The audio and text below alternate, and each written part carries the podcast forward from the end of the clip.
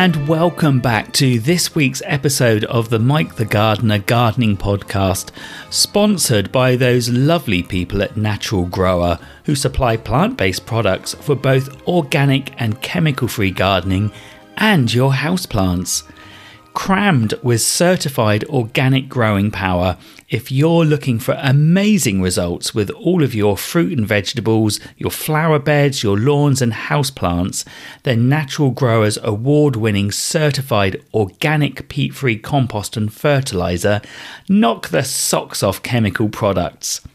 All products are certified organic, 100% chemical free, and 100% peat free. And those lovely people at Natural Grower have given me an exclusive 10% discount off all products for my listeners. Just pop Mic 10, M I C, the number 10, in the apply coupon field when you check out. In this week's episode, I chat to climate change gardening expert Kim Stoddart.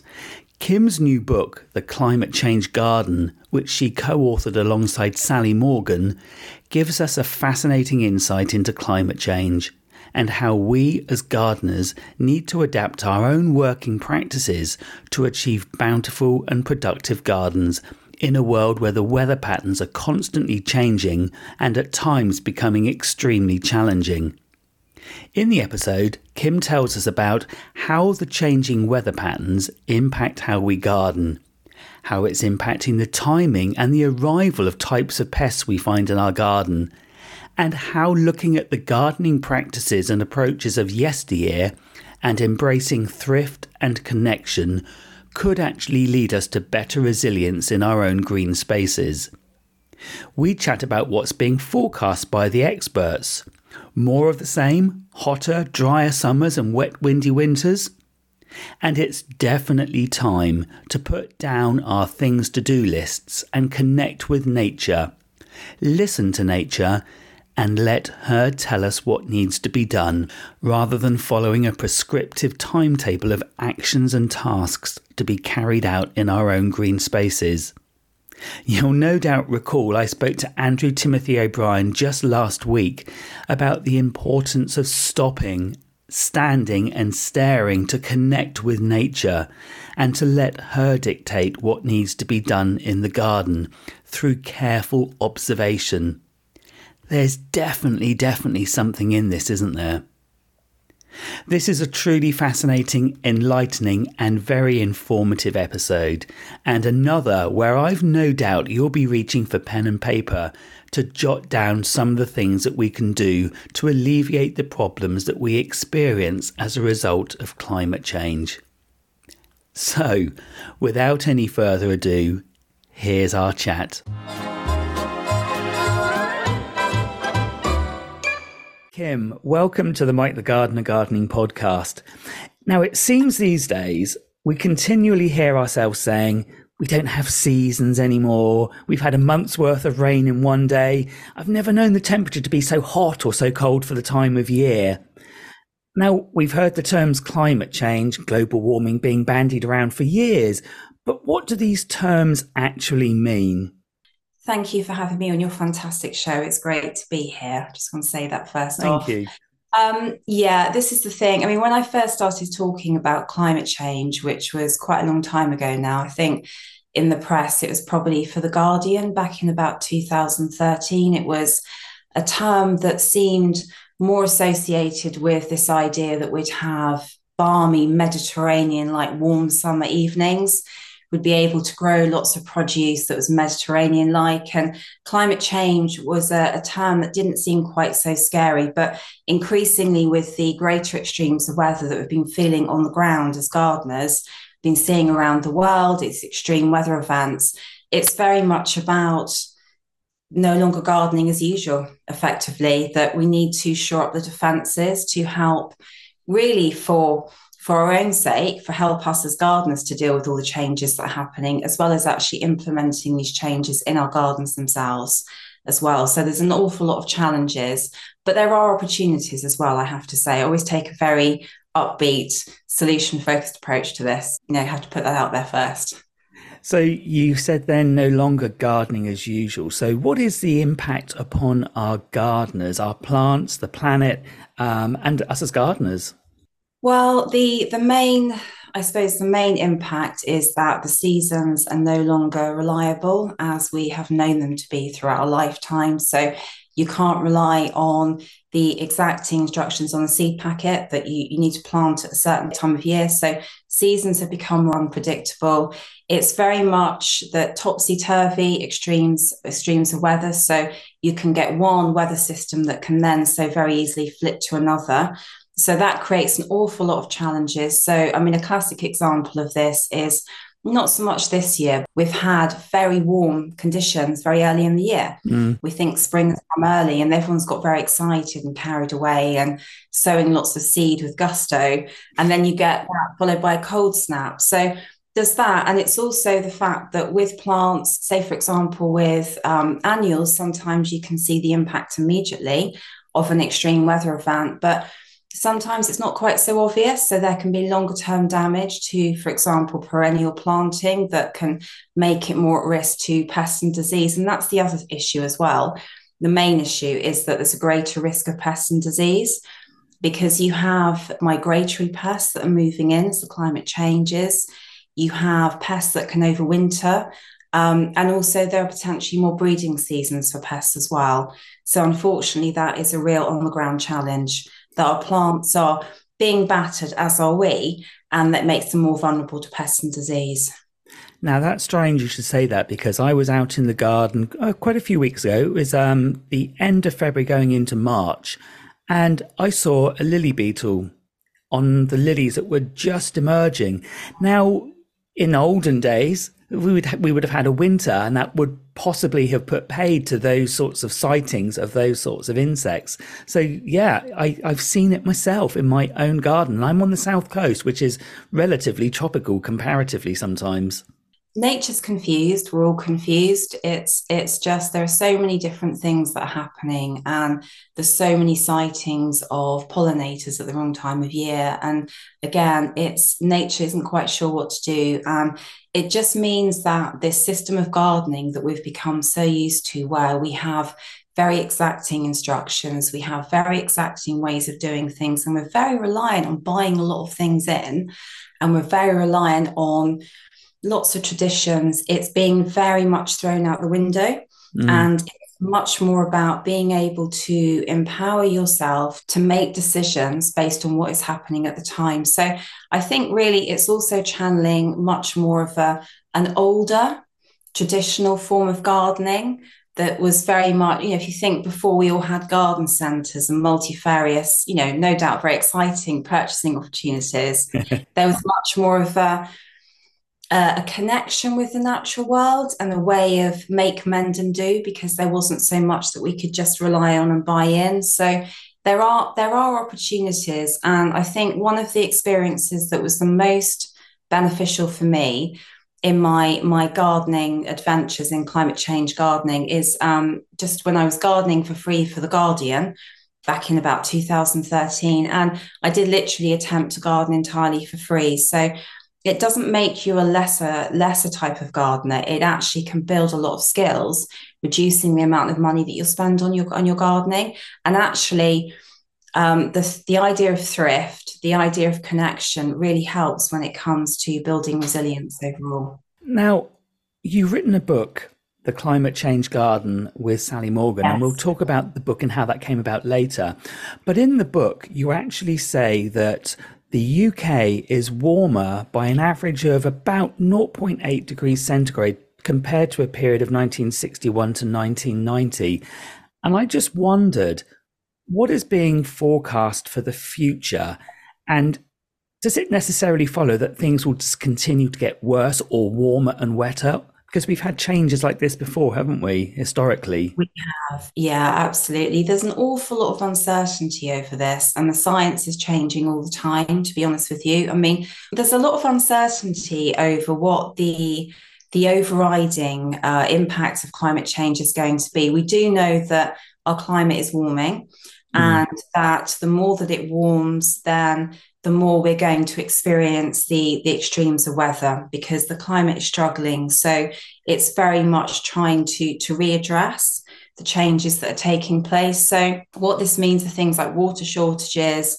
It means that the the plants that we're growing now some of the varieties will no longer be fit for purpose in the future. And for example, there's been talk about tomatoes being a, a form of produce that will struggle in the future. There's been loads of research done into whether wild varieties of produce offer solutions for the future. There's been all sorts of research um, looking into what we're going to actually have to deal with. But ultimately, what we what we need to do is build resilience to help us to mitigate that. So, temperature wise, ultimately, just to summarize that, because there is so much I could say here. So, I'm trying to realize. I've got so many questions to ask now. I know it's great. I'm getting excited. um, but it's um, ultimately, it is going to be very challenging. It is going to be very challenging, but the natural world does actually offer a lot of solutions. And it does mean that there will be opportunities for growing different varieties of crop that we can't currently. So crops that grow elsewhere in the world will be able to to grow um, successfully here. So there are opportunities as well, but it's just again this very formulaic way of doing things that is is the challenge more than anything because we're creating gardening spaces that and gardens that are very very needy of our attention. Mm. So more we can allow the natural world in to readdress the balance, the better that will be overall, rather than keeping our our gardens so meticulously tidy and primped and polished and almost like another room of the house. Now I I've got to put my hands up, Kim, and say I was always one of those gardeners that come October, everything would be felled, the perennials be brought to the ground, cut up and composted. But I've already learnt the benefits of keeping everything in situ everything is left naturally. So there's places for wildlife to overwinter. The soil is protected. So I guess I've had to adapt. And I guess for gardeners across the world now, because we don't know what's going to come, we are just going to have to adapt to the situation that we find ourselves in now and going forward.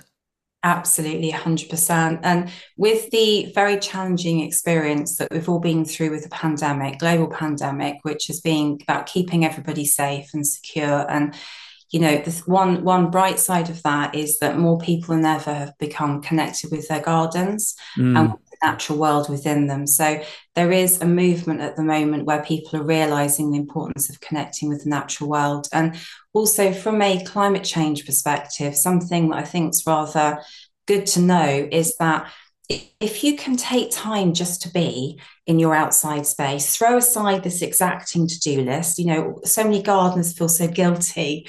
We, we know we all have this, or we feel guilty we're not doing enough, and oh, there's more we should be doing. But actually, if you can just at some point throw that aside and take time to maybe just tune into a border, just look and watch, and you will see wildlife, you will see you will see the amazing nature that's there. And being in that state of emotional regulation, which is what will happen if you can be mindful, that will help you to tap into the executive functioning part of your brain, which enables you to think strategically and to problem solve. So if you're rushing around feeling guilty all the time, you're not going to be able to, to think about solutions for your own space from a climate change savvy perspective. So I quite like this because it's quite a good way of thinking, you know, we can all get a bit competitive that we're not, if someone's looking and you're just sitting there, just staring at your border, they know I'm tapping into the executive functioning part of my brain to help me figure out how to be a climate change savvy gardener.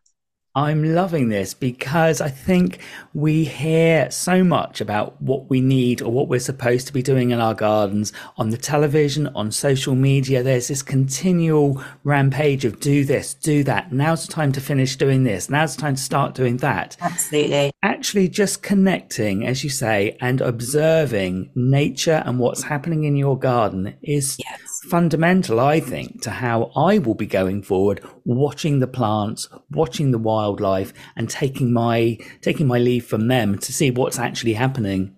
Yeah, and I think as well with everything that we've been through as a as a nation, um, it's just there's so many continued challenges for people, and it's really hard um, for people to feel completely okay all of the time right now. I mean, I've written for The Lancet about this, and it's just at the moment, everybody is to a greater extent quite fight or flight because we've had the pandemic. We haven't coped with that yet. We haven't had time to heal mm. after the pandemic because we've gone straight into a war, then a cost of living crisis, and there's a myriad of other things that are going on. So being kind to yourself in that way also will help make you a better gardener, but also it's a way of actually feeling good yourself. So it's really important because with climate change gardening, yes, there are things you can do, lots of things you can do, which we're going to talk about to actually build resilience, but actually you need to build resilience in yourself in order to be able to mitigate these changes and these challenges ahead. So that is absolutely essential. But building confidence in yourself, making it your own, but also doing this in a way that is nurturing for you as an individual, I think is incredibly important. Yeah, I agree. Look inwards first. Let's let's just repair ourselves, heal ourselves, then we can go forward with hopefully renewed ideas and vigor um, and adapt to the situation that we find ourselves in.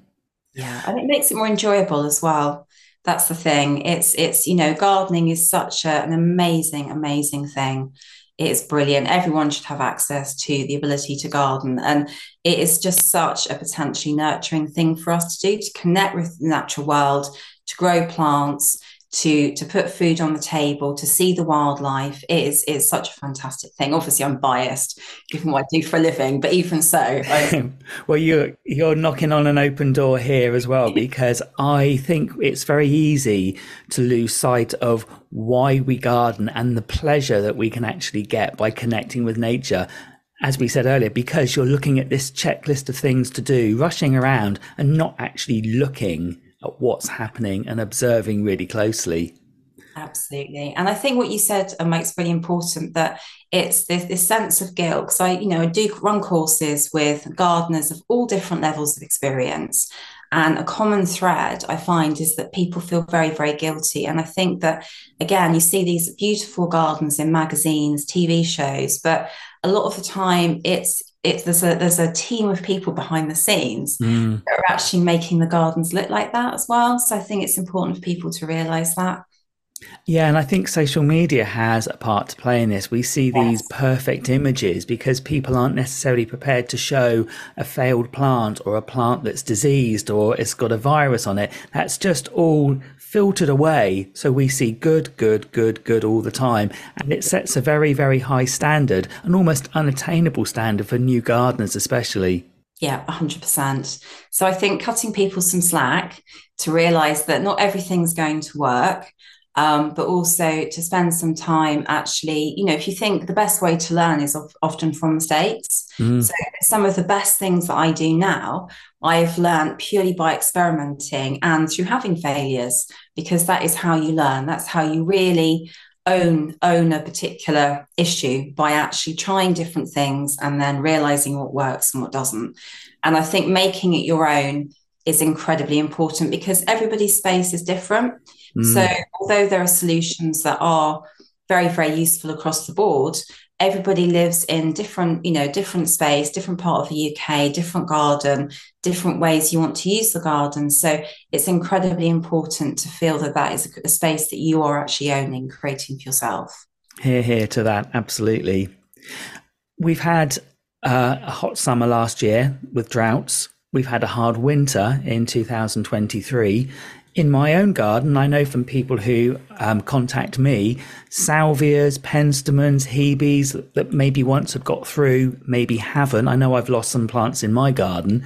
You alluded earlier to the fact that we may need to look at the plants that we grow.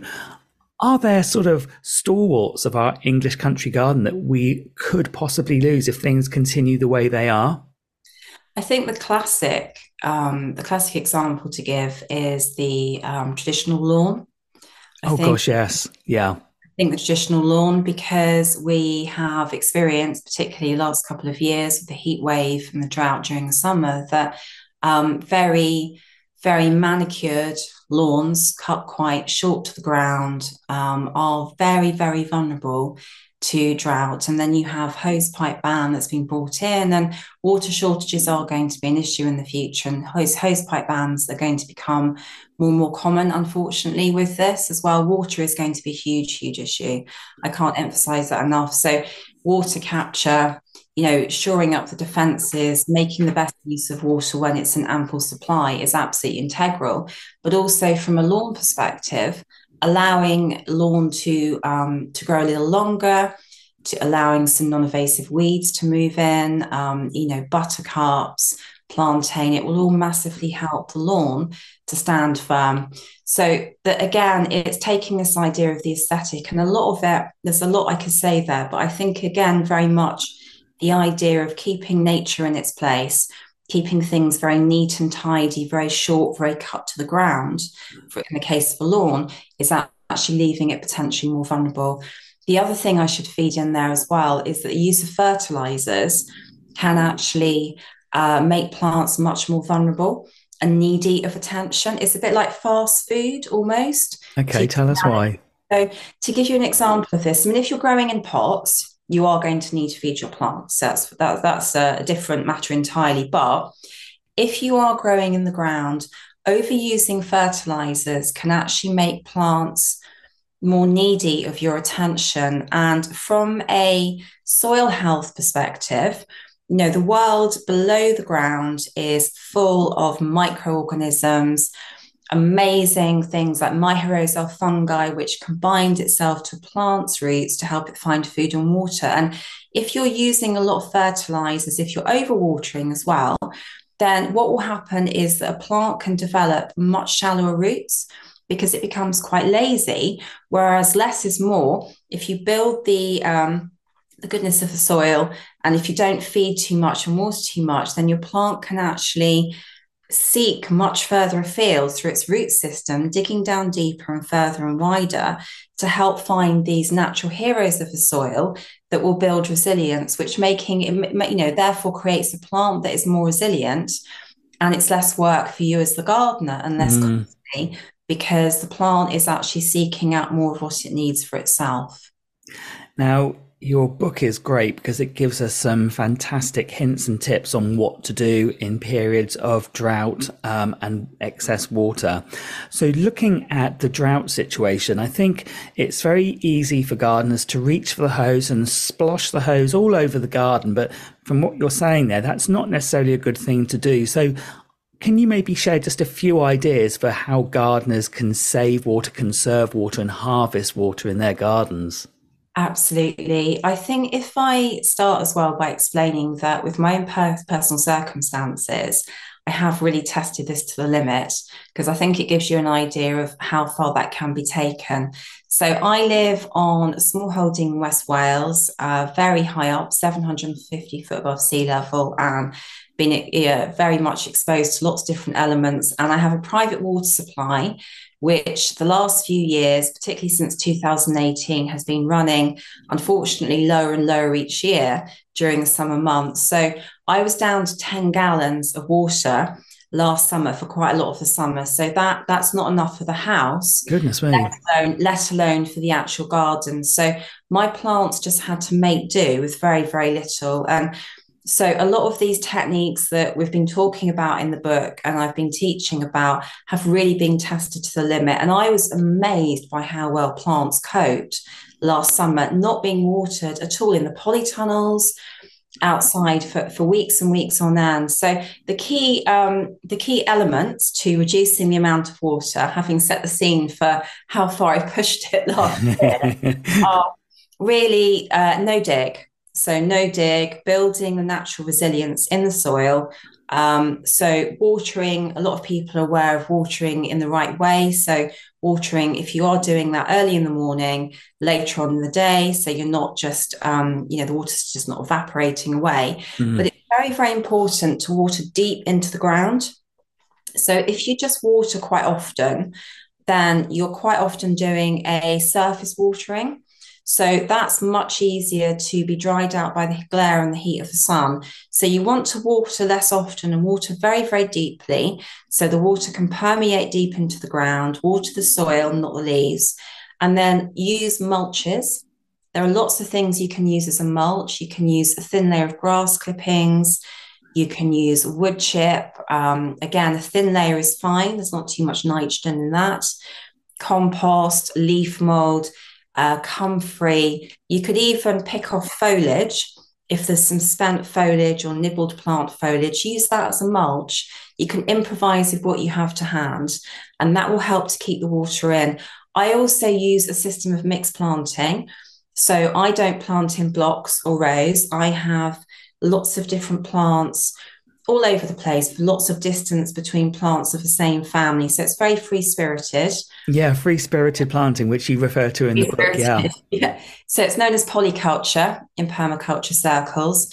And I use an awful lot of ground cover that's also very, very key. So, ground cover will help to protect the soil from drying out quite so quickly because if you imagine a bare patch of soil that's exposed to the sun, it's going to dry out compared to if you imagine, say, for example, on a veg patch, if you have sprawling winter squash leaves, they act like umbrellas mm. and they're mm. protecting the soil from drying out. So, again, and it's also from that perspective with ground cover, you're making the best use of space so there's a cost of living crisis at the moment. So just grow as much as you can. And, you know, you can use things like uh, summer herbs and um, salad leaves as fillers in between other plants. So just making the best use of space will give you more produce to eat as well. And I guess when it comes to watering, there are certain plants which are priority and certain plants which we don't need to water because they're established and their roots, as you say, have gone down into the depths of the soil. So knowing those plants is a really important thing as well. Absolutely. And it's there's been a lot of traction around the importance of planting trees as well with regards to carbon capture, uh, with regards to biodiversity. So um, anything perennial in nature is going to be beneficial because it will have, as you say, deep, deeper, longer spreading, you know, far, far widening root systems, um, which are likely to be more resilient overall. It's obviously a very generic statement, but it does help. Also, when it comes to the risk of flooding as well, so if you look at the other extreme, mm. the risk of flooding, perennials can actually help to soak up water also. So on the flip side, if you look at this particular risk of nutrient leach away over winter, especially if you have this classic example of at the end of the season, this idea of tidying up the, the garden, meticulously moving things away, turning over the soil, you're just opening up to the elements. So that's a real risk. So using lots of perennial plants, letting things grow on for longer is very, very, very beneficial. And wildlife are wildlife for, for our own well-being to see a garden that is full of wildlife but for natural pest control you know mm. you want to create an eat and be eaten biodiverse world that can help to keep these this this threat of greater numbers of pests in check so not meticulously tidying your garden will help from that perspective. So a very long answer to your question. Sorry, um, I'm very excited about this, but yeah, absolutely, perennials are key. So perennials as much as you can, and biodiversity of planting. Okay. Now we we've touched on the opposite side of this, the heavy rainfall. So much rain at certain times of the year, all through the year but that is such a precious commodity. How can we capture that? And I know in the book you have a mantra that you talk about for rainwater. Oh, yes. Um, slow it, spread it, sink it um, is massively important if there's a, a risk of, of, flooding.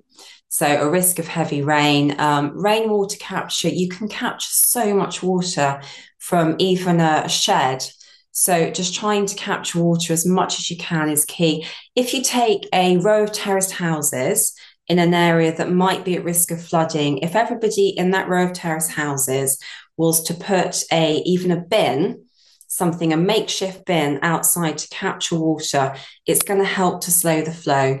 But water will find a way. So uh, the RHS has done a lot around um, greening over front gardens and trying to avoid hard surfaces. So porous surfaces are key as well. So you want water to be able to to soak away, but you can do lots of really exciting things. You can create a dipping pond, for example.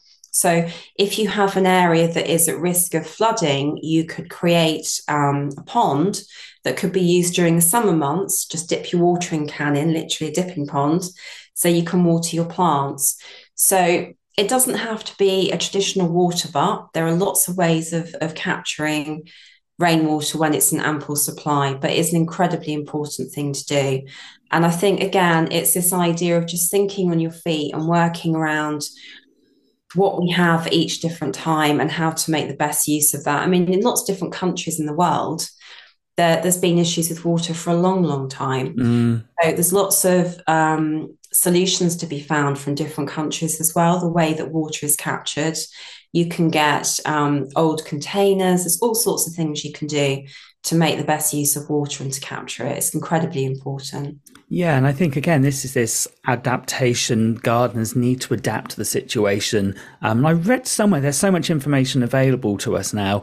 One roof over the course of a year can capture 240,000 litres of water. Now, that is a colossal amount of water. So, if we can harvest some of that in one way or another, or slow it down, or sink it, or spread it, that's got to be good news for the planet, let alone our gardens. Absolutely. And it feels good to do that. It feels little, um, well, I say it's little action, it's not little action at all. It all counts. But even setting up one one single water butt um, is a massively positive action. The thing with climate change is that it feels so incredibly big and overwhelming. So small solution at a time, thing by thing that you can do to actually shore up the defenses is a way of actually making you feel good in the process. So um, capturing rainwater, I would definitely count as being one of the most positive actions that you could take. You, you mentioned something then about this whole subject being a little overwhelming. As someone who's become particularly close to the subject, how worried are you and how worried should we be about the future and climate change? I know in your book you refer to climate change anxiety.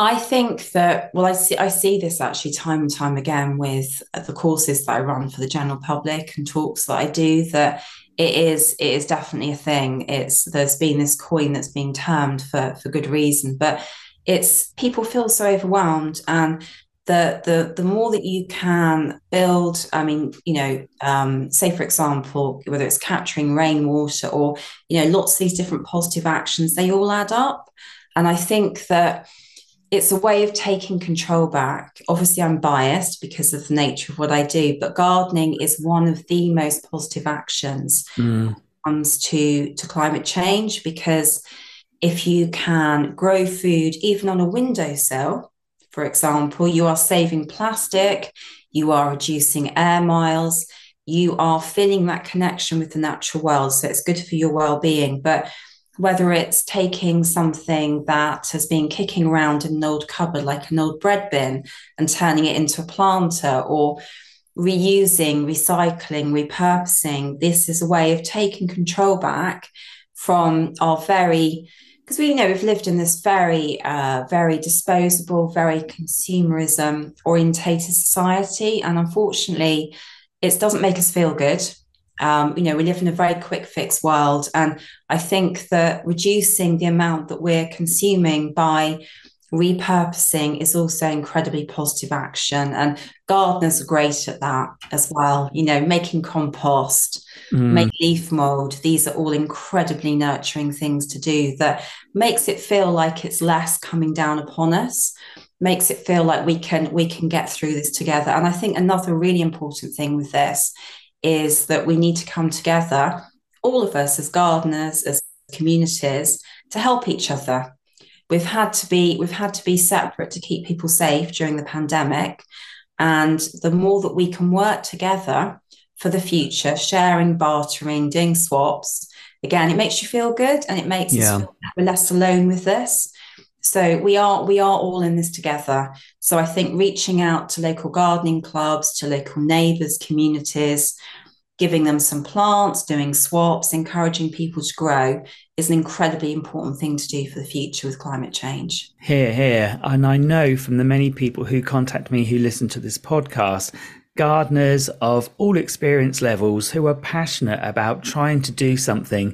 We've all seen firsthand the drought, the summer of last year, the harsh winter we've just been through. What are we going to do? So, having you along to talk about this, Kim, is just great to pass that message on to people who probably thinking, what can we do? And as you say, if we work collectively, share hints and tips, that's got to be a great way to go forward. Now, your book, your fantastic book, The Climate Change Garden, which I have here in front of me, how did this come about? It's published by Green Rocket Books. It's just been republished, and you've worked with Sally Morgan on this book. Tell us all about the book. How did it come about? And how much research have you had to do for this book yourself? Thank you. Well, Sally and I have known each other for quite a few years. Um, Sally edits the Soil Association magazine, and um, I edit the Organic Way magazine for Garden Organics. So we're very like minded, and we met back in it's about 2018. Um, just to have a chat because we felt very passionately that there was need for a, a guide for gardeners to help them cope with all the changes that were taking place. So this was published with sponsorship from a couple of companies. Um, so that was done through Green Rocket Books as a way of getting this out there. And then we spoke to, I had conversations with Quarto Publishing, Cool Springs Press, and they have worked with us on an updated version of the book, which includes new chapters and there's new introduction and new pictures. So it's really updated as a global gardener's guide to climate change. So that has just been released by by Quarto, Cool Springs Press. But yeah, Sally and I both we have spent years researching. We're both complete geeks, so we are very excited by the um, all the different things that are happening around the world. So we've looked to the past, we've looked to different cultures, and key thing with this is just to keep constantly experimenting as mm. well, trying out new ways of doing things. And that is, there's, there's say there's so much hope with this. So, you know, this particular guide is meant to be a very solution focused, upbeat way of looking at what can be done to help gardeners shore up the defences, because there are opportunities with all of this. And I will say, although we've covered some solutions within the podcast here today, there is so much in the book, so much more in the book. So that's the Climate Change Garden. It's a great read, very kindly been sent a copy. There's so much in there, and it's just information you can take away and employ in your own green space, no matter how large or small that may be. Great practical advice in there. So, great book. Thank you. Now, geek or not, Kim Stoddart, you were awarded the Garden Media Guild Beth Chatto Environmental Journalist of the Year Award. So you've been doing this work now for quite a long time. So congratulations on that. And I have Thank to say, you. I was privileged to be able to present you with the award on the day. So a huge well done from me. And it's just a delight to have you on the podcast here today. Oh, thank you. I was so chuffed. I had to slow myself down walking up to the stage. I wanted to run. I almost leapt up on the stage as well. I had to hold myself back. And I was so excited. Thank you. So, how do you balance your work? As you've said here earlier, you have your own garden. Uh, you don't have always the water supply that maybe you would like. It's this this has come from a real place. This isn't just theory. This is from your own practice and from your own garden. Absolutely, it's I think with my my thing is really about resilience overall. So it's I do a lot of work with all sorts of different groups. I do RHS events. I do training for botanic gardens. Um, I've done work with people with learning challenges, uh, long term unemployed, social housing providers. I'm currently doing work with food banks as well to help show how people can grow food on a budget. And for me, I just feel passionately that gardening, growing food is so, so important for the future. And it's about resilience, building resilience. This is something that everybody would benefit from doing from the ability to grow food. I think companies around the UK should get involved for their employees to reach out in the community. I just think that there are so many solutions to be found from this. Mm. So, yeah, for me personally, this is what this is what really drives me. It's um, I live and breathe this. I mean, my background's actually in business and PR because I'm from Brighton originally, and I moved to my small holding about 12 years ago with the desire to to really just make gardening a career, to sort of turn my love of gardening, growing food into a career. So I feel very passionately about that. For me as a person, I want to get involved to help make this this more of a reality for lots of different people and to help people cope with all the changes that are happening. Well, you're certainly doing that, Kim. In your own garden, what are you growing this year that's maybe you talked about experimenting? Anything that you're experimenting with this year that you can share with us all? Yeah, absolutely. I again, I'm always trying new varieties. I'm always trying out different ways of doing things. So um, I'm going to be experimenting a lot more with wood chip this year. Um, my friend Ben Raskin's written an amazing book just on wood chip. So it goes to show what you can do with this amazing resource, and you can get it free from tree surgeons. So I'm going to be making a lot more of my own compost, and you can actually make seed compost from wood chip if you leave it for three, four years. You need to obviously have space mm. to do that. I'm doing a lot more with um, uh, leaf mold as well. I get very excited about leaf mold. So oh, you and I both. Yeah, it's amazing, isn't it? I love leaf yeah. Oh, it's brilliant as well. It's just you know this amazing resource that it just falls naturally from from the trees for free, mm. and it makes an amazing seed compost. And there's all sorts of things we could talk for hours just about about leaf mold. That's another episode in the pipeline, there, Kim. um, but with varieties, yeah, I'm trying lots of different varieties of different crops. So I'm experimenting with lots of different types of French bean. Uh, you know, some of the crops that have struggled over the last couple of years, runner beans. A lot of people had issues with pollination and just with with runner beans in general actually. So i'm trying different varieties of lots of different crops just to see what i would particularly recommend. It's not just about the variety it's also about the way that you grow it mm. so say, for example with tomatoes one of the things i found that works really well uh, with the, the drought scenario we've been talking about is that you can actually root the stem so what you can do is root the stem yeah you got excited. i saw this just yeah. last night actually yeah yeah, no, it's great. It works. It works so. Tell us, well. tell us how it works. So, so for those who don't know about this, I, I, saw this last night on social media somewhere or other. So it's it's really strange you mentioned this today. It works so well, and it's one of the things that has enabled me to keep growing tomatoes despite the the drought, um, lack of water I've had. So you can basically trail the tomato along the ground, the stem, and if you maybe just um, put a stone or something over the over the stem, it will encourage it to root. Tomato plants will root through their stem, and then you could still secure it up. You could attach it in whichever way you like to do with tomato plants. But what you're doing is you are effectively creating two sources of food and nutrients for the for you know sources for that particular tomato plant so it makes them much less needy of your attention and watering so I was really inspired by, I've been to countries like Spain and Greece before, and you see just tomatoes growing wild by the side of the road. So that was my inspiration with this. And I've experimented far and wide with it, and it works incredibly well. I mean, last summer, my tomatoes just trailed on the ground, mm. and I had loads of ground cover, and they were just completely wild almost and they did so incredibly well.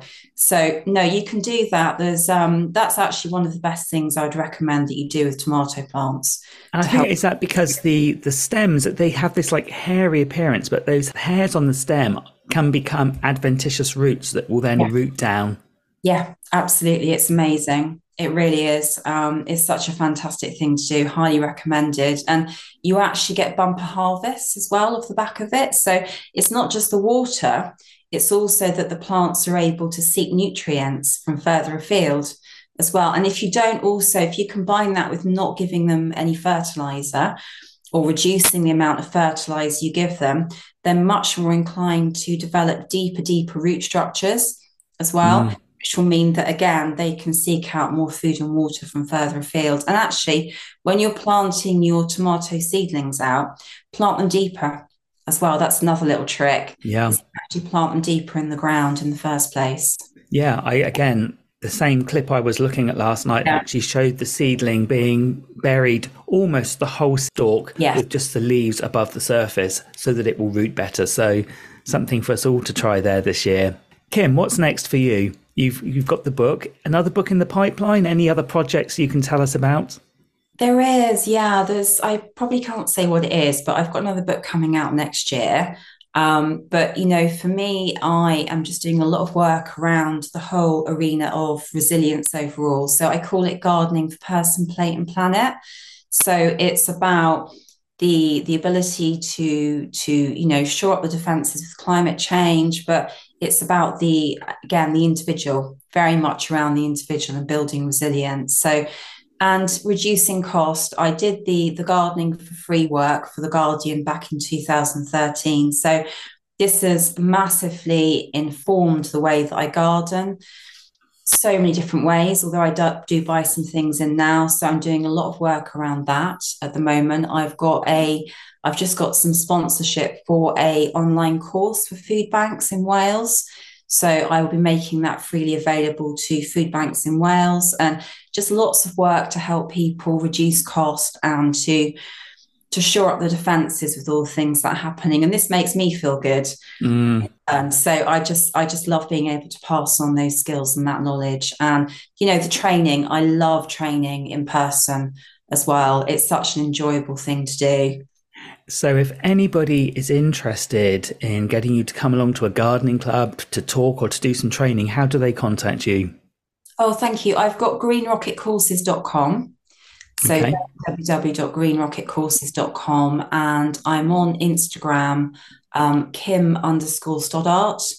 And there's also a Facebook page on Green Rocket Courses and I'm on Twitter as well. But the the website has lots of information about the type of work that I do, but I'm always open to ideas. I just get involved in projects that I feel passionate about. That's wonderful. Kim, it's been an absolute pleasure to have you on the podcast today. I've learnt loads. I know everybody else out there will have done as well. Thank you so much. Oh, my pleasure. Thank you for having me again. Well, I must admit to finding this episode absolutely enthralling.